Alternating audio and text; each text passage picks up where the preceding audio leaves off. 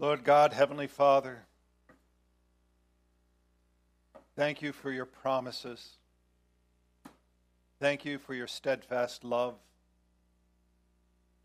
With your word this morning, fill our hearts with your promise, with a hope made secure by you and you alone. This we pray in Jesus' name. Amen. The word Advent. The word Advent means coming or arrival. It is the focus, and I'm going to just see I've got, I'm missing a slide. That's why. So, for those who are filling in the blanks, the word Advent means coming or arrival. The entire Advent season is one of preparation. We prepare to recall the first advent, which is Jesus and his birth. That's the first advent.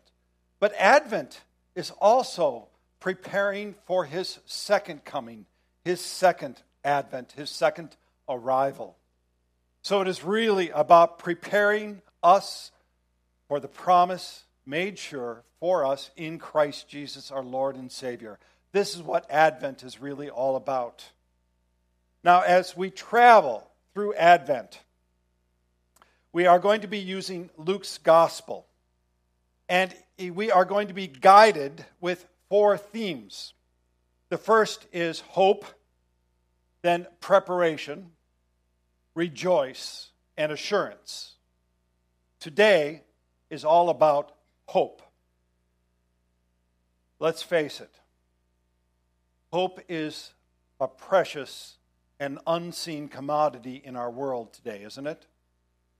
The past few years, it seems our world has been without hope. There is fear, there is despair, there's resignation, there's even anger, but there's very little hope in this world.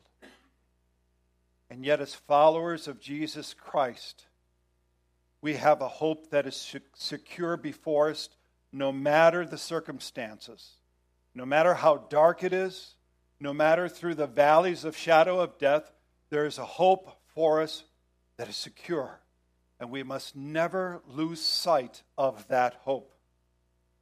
We must never lose sight of that hope, even when life seems barren, even when there seems to be a silence from God.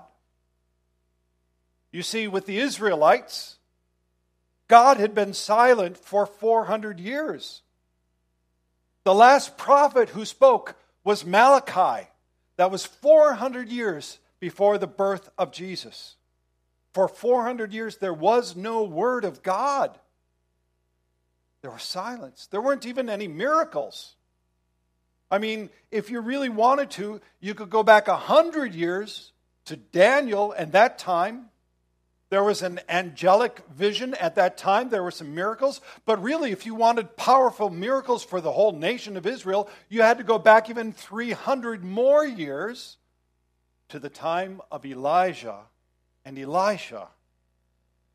This is what Malachi was talking about. He said, Behold, I will send you Elijah the prophet before the great and awesome day of the Lord comes.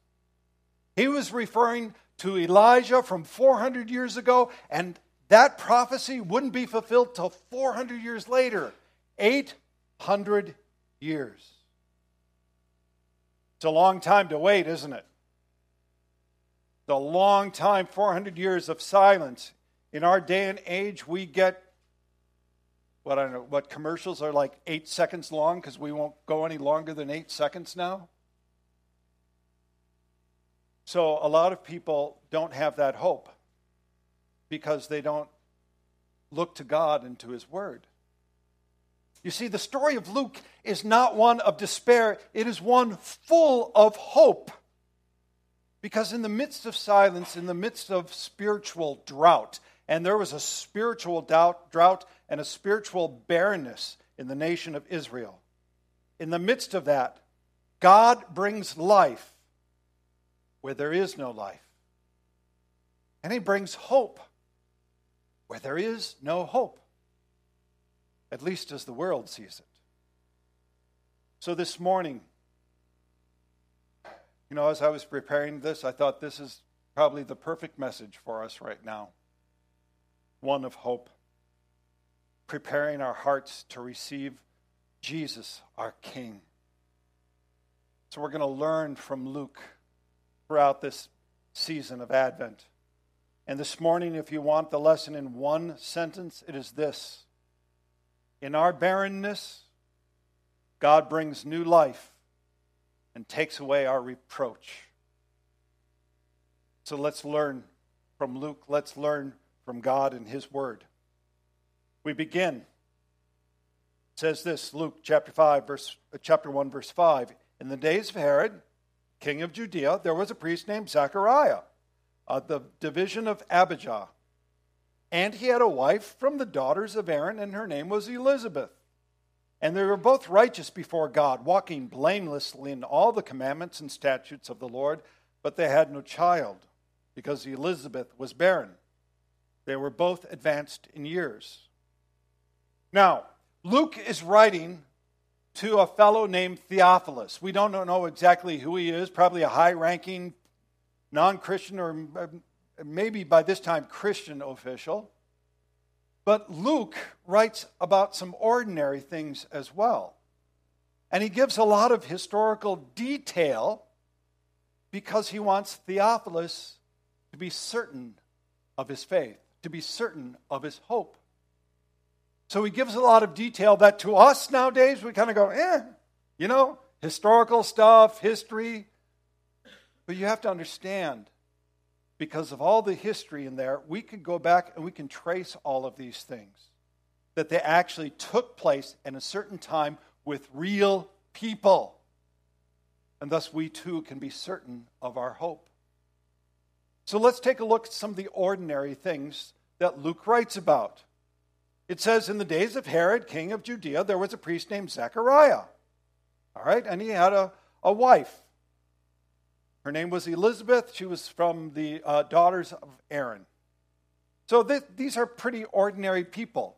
Zechariah was a priest, but he was a country pe- priest. He would have been of maybe one of estimated 8,000 priests throughout the area, throughout the land. And because of how things turned out, they would rotate through during their time in the temple. And for him to be called to the temple that was not an ordinary thing. But there are some things that might pass us by unless you start to look at the details here. And in the details, you start to see the hand of God.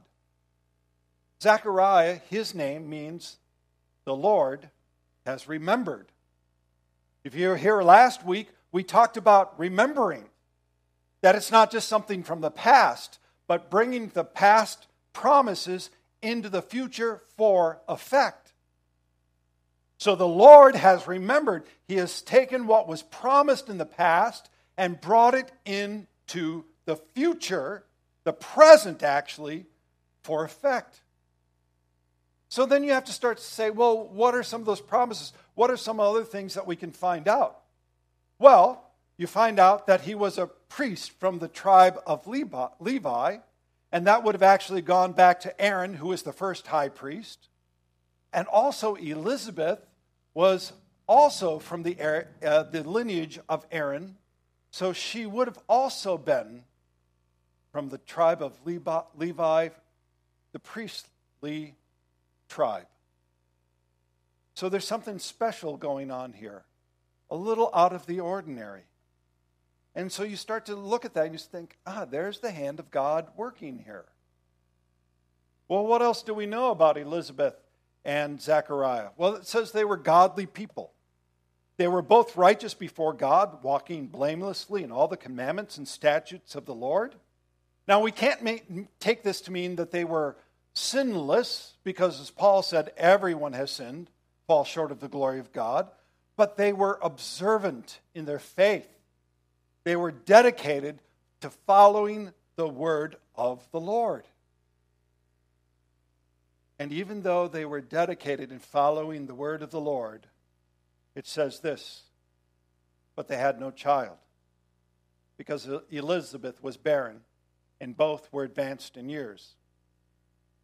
Now, I'm going to guess that you or someone you might know has had uh, difficulty conceiving and might even be barren. And that's hard, isn't it? It's really hard. And uh, especially nowadays, all the treatments that you can get, I mean, it's just, it's overwhelming. And a lot of people don't want to talk about it, right? Because there's, even though everybody says it's not your fault, it kind of feels like our fault, maybe. There's that sense there. Now, I want you to take that and I want you to double that sense for Elizabeth. Because during that time, for Hebrew women in that culture, to be barren was a disgrace. It really was a reproach. And there was even a sense of moral, uh, a moral judgment against that woman because they would say, well, God has made a moral judgment and you must be unrighteous. So you get the sense of that, right? This is a big, big deal. And so, if you take a look, even in the Old Testament, do you remember Abraham and Sarah? Even though God had promised children, Sarah was still barren for quite a few years. And then it was Hagar, the servant. She became pregnant, and then she looked down her nose upon Sarah. Also, if you go back, there's Leah. Leah referred to her barrenness as misery. Hannah wept bitterly. And from our reading today, Rachel who was barren, when she bore a son, she said, God has taken away my reproach. So you have to understand this is just not barrenness. There's a sense of shame and despair there. They were childless. We can learn a lot just from Zechariah and Elizabeth. There's quite a bit here. You can learn that you can live a light, righteous life and there can still be silence and barrenness in your life. And I'm not just talking about childlessness. There's a certain type of barrenness that sometimes people have. And you see, in our day and age, we think, okay, if I come to church, if I follow the rules, if I give an offering, if I say my prayers, life should be good, right? That is the sense that we have as American Christians. And when, when that doesn't happen, we think that somehow God is punishing us for that. But you have to remember, we live in a fallen world. And in a fallen world, there is sin. So if you take a look at your circumstances, and say, My circumstances aren't what I think they should be, your faith can get shaky because then you're placing your hope in the circumstances. And you should see barrenness should not be considered a punishment from God. We do live in a fallen world, and sin is everywhere. And because of sin, there are effects everywhere, in every part of our lives. Sometimes God does discipline. Sometimes it's just the result of living in the world in which we live. And it's really easy when things don't go well to want to blame God, isn't it? I mean, it just is. But here's the thing God often cho- chooses to show his glory when we think he has forgotten about us, when we think he's forgotten about us completely. God chooses to show his glory. You know, I bet each and every one of you has had an experience where you went through a really rough time and maybe months, weeks, years later, you look back and go, oh, yeah, I see now. I see the lesson in that. You see how God was actually gracious and merciful during this time. And you give glory to him. See, you know, we say God is good all the time, and all the time God is good. There's much theology in that little phrase. In the hard times, God is good. In the wonderful times, God is good. He is good all the time. Amen. And that so we, sh- so we look to His glory apart from our circumstances, apart from a spiritual drought, apart from barrenness in our life. Because God and His word and His promises brings life. Now I'm going to read verse 8 through 17. Now, while he was serving as a priest before God, when his division was on duty, according to the custom of the priesthood, he was chosen by lot to enter the temple of the Lord and burn incense. And the whole multitude of the people were praying outside at the hour of incense. And there appeared to him an angel of the Lord standing on the right side of the altar of incense. And Zechariah was troubled when he saw him, and fear fell upon him. But the angel said to him, Do not be afraid, Zechariah, for your prayer has been heard. And your wife Elizabeth will bear a son, you a son, and you shall call his name John. And you will have joy and gladness, and many will rejoice at his birth, for he will be great before the Lord. And he must not drink wine or strong drink, and he will be filled with the Holy Spirit even from his mother's womb and he will turn many of the children of Israel to the Lord, to the Lord their God, and he will go before him in the spirit and power of Elijah to turn the hearts of the fathers to their children and the disobedient to the wisdom of the just to make ready for the Lord a people prepared. Wow, right? So Zechariah, he's in there. He's offering incense unto the Lord something that every priest would do had they had that duty. But I, I just want, there's so much in there, I just want you to zero in on this. Listen to what Gabriel told Zechariah Do not be afraid. And then he says, Your prayer has been heard. And your wife, Elizabeth, will bear a son, and you shall call him John. See, you must know this that God hears your prayers. Gabriel told him, Your prayer has been heard. And the prayer was answered in a twofold manner one, that they actually would have a child, a son. But there was another prayer. I'm sure they had prayed as well that there would be redemption for the nation of Israel. Now, they didn't realize that they were getting a two for one deal in that prayer, did they?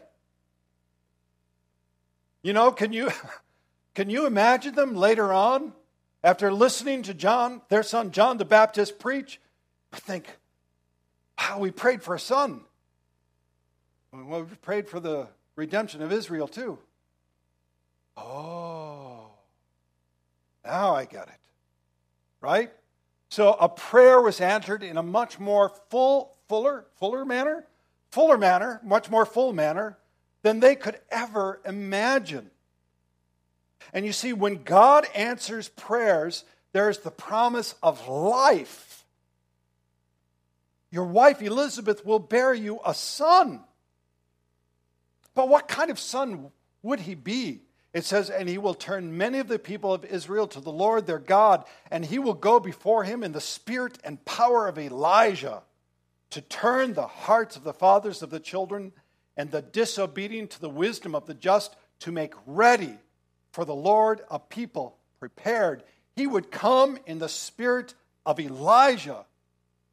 Now remember, how many years before was Elijah prophesied? Malachi said four, it was 400 years at Malachi, but Elijah was 800 years ago. So Jesus even affirmed Malachi's prophecy, what Gabriel said, because he told the people that John the Baptist is Elijah if you would accept him as such. Now, was he the literal Elijah? No. Elijah wasn't raised from the dead in the spirit of John the Baptist, but John the Baptist had the spirit and power of Elijah. So, what does that mean? Well, you have to remember during the time of Elijah, Israel was in a very, very difficult time. At the beginning of Elijah's ministry, there was a three year drought. How's that? Prophet of the Lord, three year drought. Everything shriveled and died. And you know, you got to know this. There was a lot of idolatry in those days, in the days of Elijah. An Israelite king gave his son Ahab to marry Jezebel. Do you remember Jezebel? You've heard the name Jezebel? For those growing up, you've heard it as an insult, maybe. You Jezebel. This was, she is the epitome of an adulterous woman, one who worshiped pagan gods, one who brought pagan worship into the nation of Israel. And so reviled is she that she's actually mentioned in the book of Revelation about someone and a church that has become so debased in its thinking, in its unfaithfulness.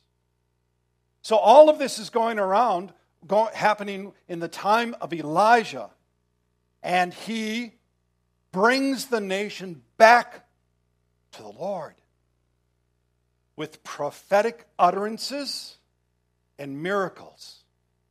You see, to be in the spirit of Elijah is to utter prophecy, or literally a word from God, so that the nation and its leaders would repent and be prepared for Jesus. See, what, would, what did John the Baptist do? Well, he was prophesied that he would turn the hearts of the fathers to the children and the disobedient to the wisdom of the just, and to make ready for the Lord a people prepared. Sounds nice and sweet, doesn't it? Oh, your son John, he's going to prepare people for the Lord who's coming. Was he a nice, sweet, gentle guy? No, he wasn't, was he? He was loving. He loved God. Among all people, he loved God. But he said this He said, Repent, for the kingdom of heaven is at hand. But when he saw many of the Pharisees and Sadducees coming to his baptism, he said to them, You brood of vipers! Who warned you to flee from the wrath to come? Bear fruit in keeping with repentance, and do not presume to say to yourself, We have Abraham as our father. For I tell you, God is able from these stones to raise up children for Abraham. Even now the axe is laid to the root of the tree.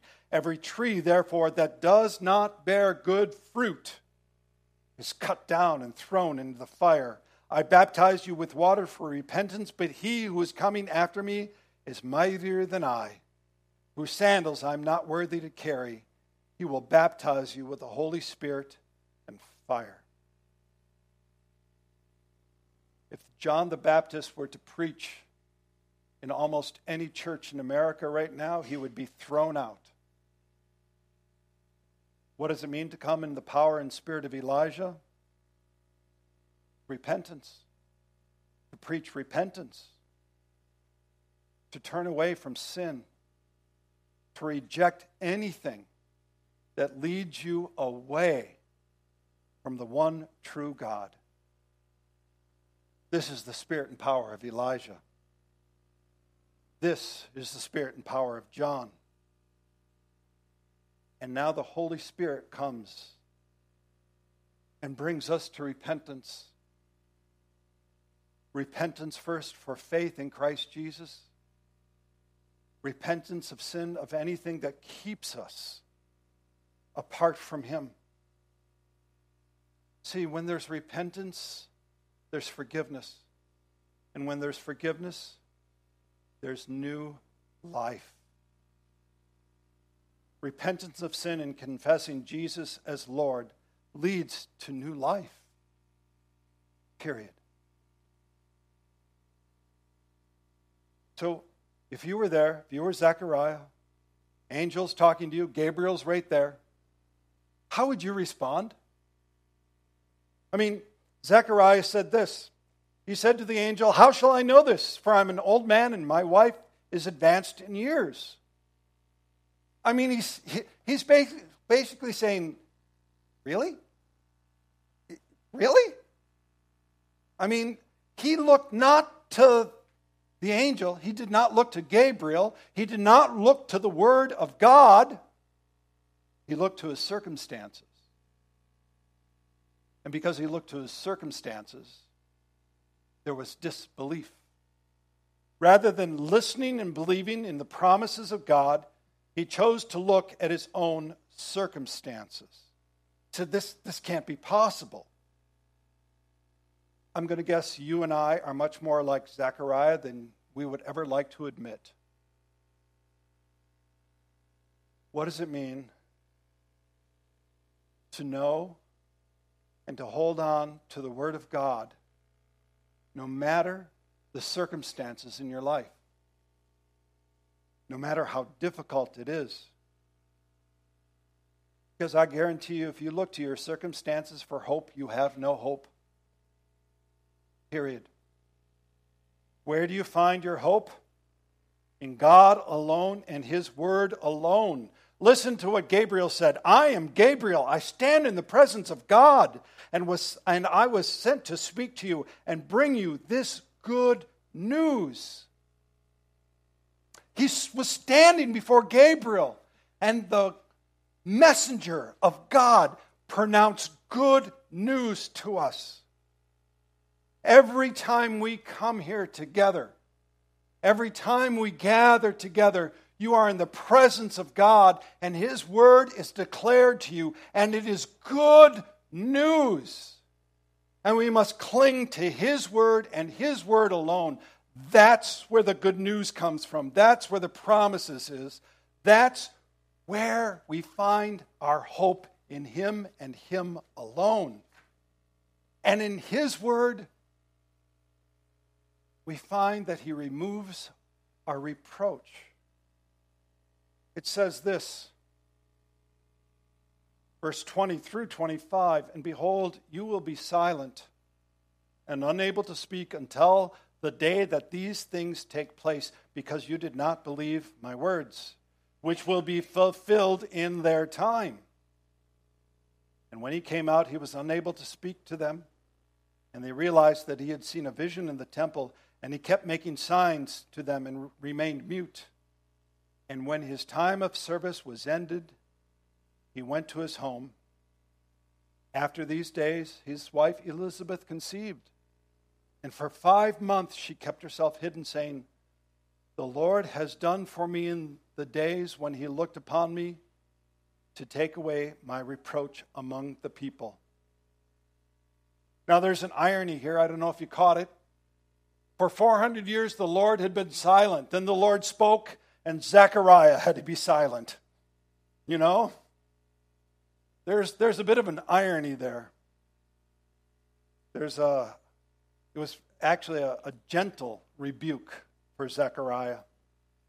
But for, for me, the sweetest words out of all those verses I read is this He has looked upon me and has taken away my reproach from among the people. Brothers and sisters in Christ, in Christ Jesus, our reproach has been taken away.